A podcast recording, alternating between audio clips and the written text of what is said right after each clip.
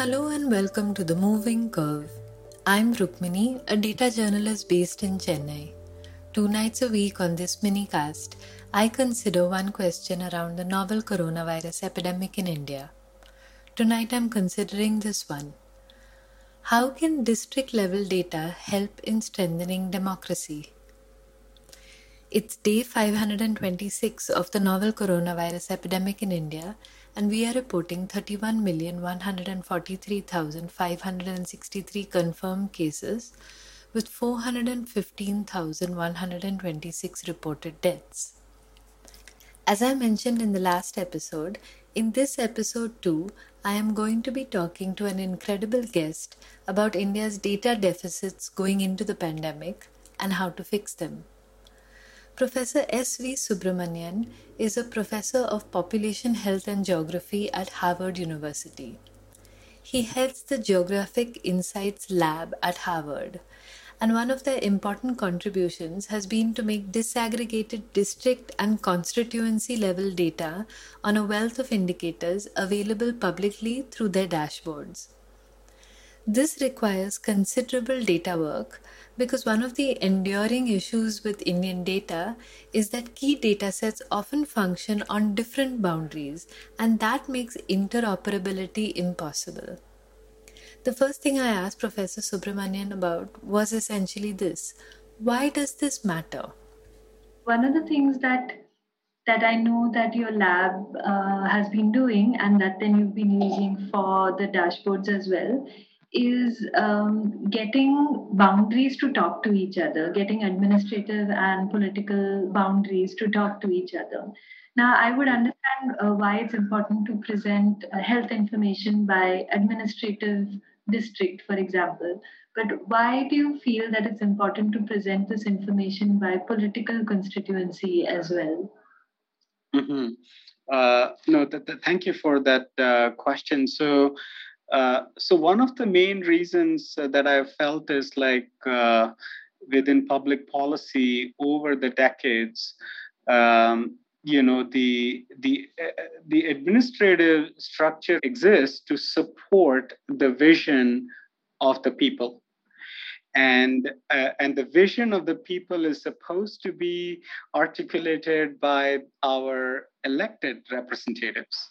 Now and they draw the support from the administrative service and other parts.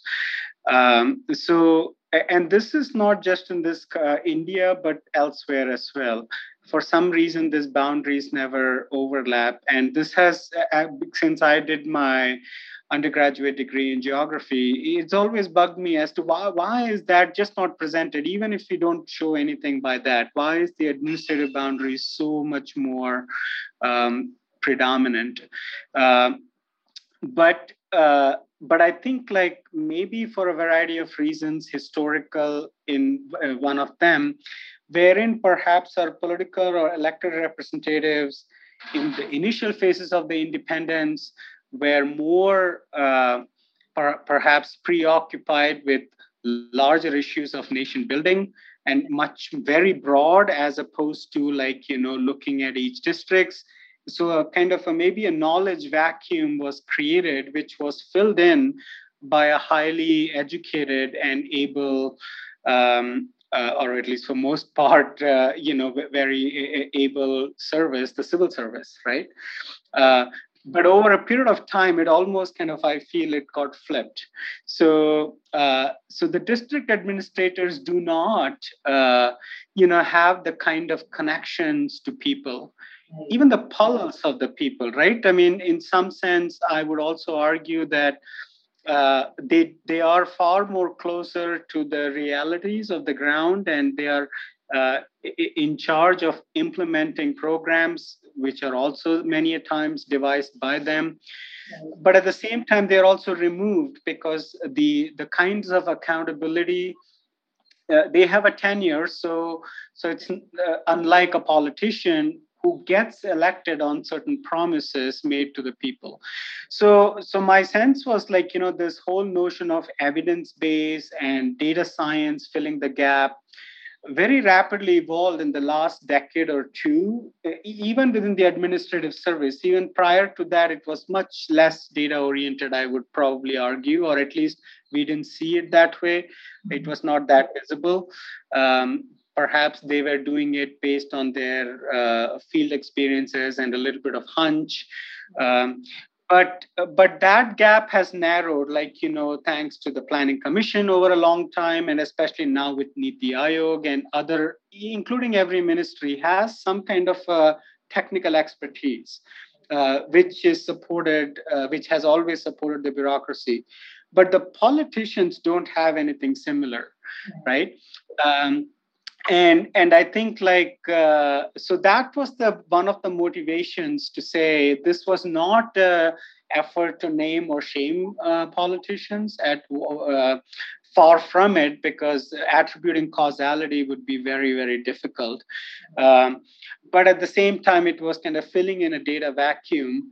Uh, and also to say that like you know i should not be doing this exercise of trying to guess and estimate from like you know from one boundary to another thing.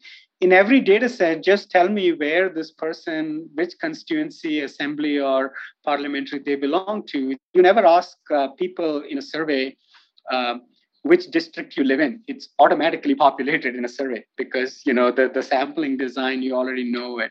So those were like some of the reasons. And now i'm really trying to directly reach out to them in the sense like you know through some uh, this kind of work right. uh, mainly to kind of uh, fill in that gap and the last but not the least uh, hopefully this will also push towards a more mature kind of uh, political engagement you know uh, with, with regards to policies I thought, like, you know, if there is a kind of a, we approach it simultaneously, it's not district or parliamentary constituency, um, but it's really both. And that way, there is hopefully also there is a convergence or a synergy that's built between the district administration and our elected uh, representatives who really have a far greater accountability because they got to fight an election every five years right? So so they have a skin in the game in a way that probably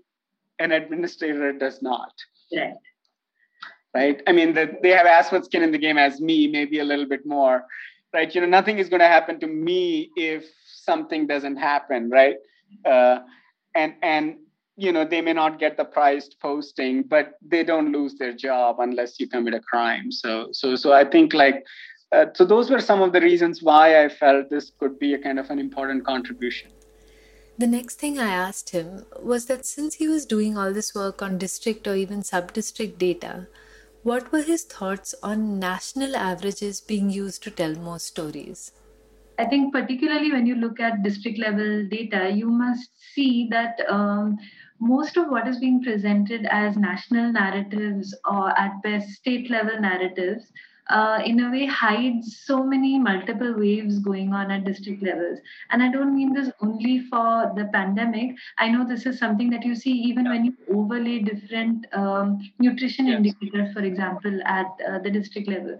So I was just wondering what you thought about the fact that most uh, news reporting, for example, uh, presents it as a national story or a state level story yeah. best, while actually it's so much more heterogeneous than that.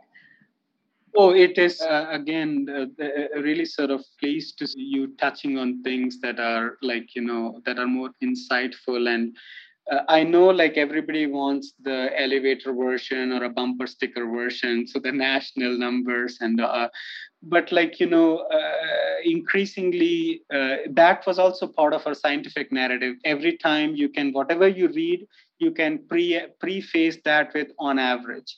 And anything that is on average it's really uh, a kind of a mythical construct unless everybody has exactly the same value which we all know we don't.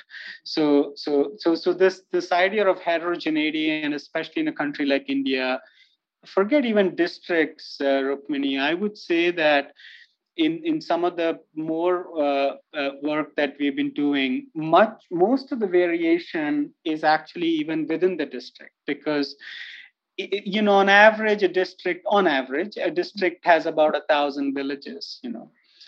And, and and so that's where we are you know we get blindsided right? Because we say okay bihar is a bad state and we can forever compare to death with kerala right. But within bihar there are actually pockets.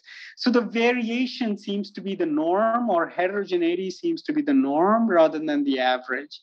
Uh, 100% that's been another running theme for for my lab which is like you know not averages. Uh, like you know, I think really you know the end of I think the time for end of averages have come. Variation is a theme that I have been particularly fascinated, and particularly in health, because when we start going down on health to people level and even small places, yeah. Uh, you you you need to understand things much better in order to come up with a narrative because then the ground reality is is more important so the easy part is to do the national narratives right the difficult part is to explain as you said and whether that is random or there is a systematic explanation Finally, I asked him about the challenges posed by India's data deficits going into the pandemic, given that this disaggregated data that he spoke of is simply not available for the most part. It is certainly a huge challenge and more than i think like you know uh, it's it'll be interesting to see whether you know how that ties to other things such as you know what is the true positivity rate or what is the true fatality um, etc like you know the the counts of death under reports and so on.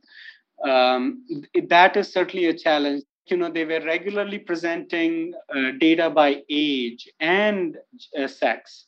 Right. That completely stopped right so i cannot find so to me like you know alongside i'll comment maybe on the district one uh, in a bit yeah. but the big the big disadvantage where i would point out as a data gap right. that came about to me was uh, why aren't you releasing the, this data by at least age. Right.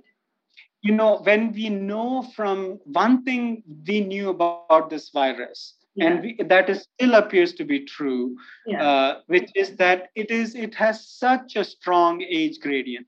On the other point, like you know, at the district level and especially at the sub-district level, we have and we don't. Right. Like if you really want like HMIS, CAS, ICDS, has everything. Right. But even the government itself does not trust that data. HMIS and CAS within the IC, you know, ICDS, these are like multi-crore public taxpayers program. Or you borrowed money on a soft loan i don't know you know uh, one or the other. Why can't we we strengthen those? Getting data sets to talk to each other releasing the data that is being collected and strengthening existing data systems. Three low hanging fruits if the government does want to arm researchers of the pandemic with better information. I thank Professor Subramanian for speaking to me. Over the next few episodes, we're going to shift gears now to talk about COVID mortality. Thank you for listening. This episode was edited by Anand Krishnamurthy.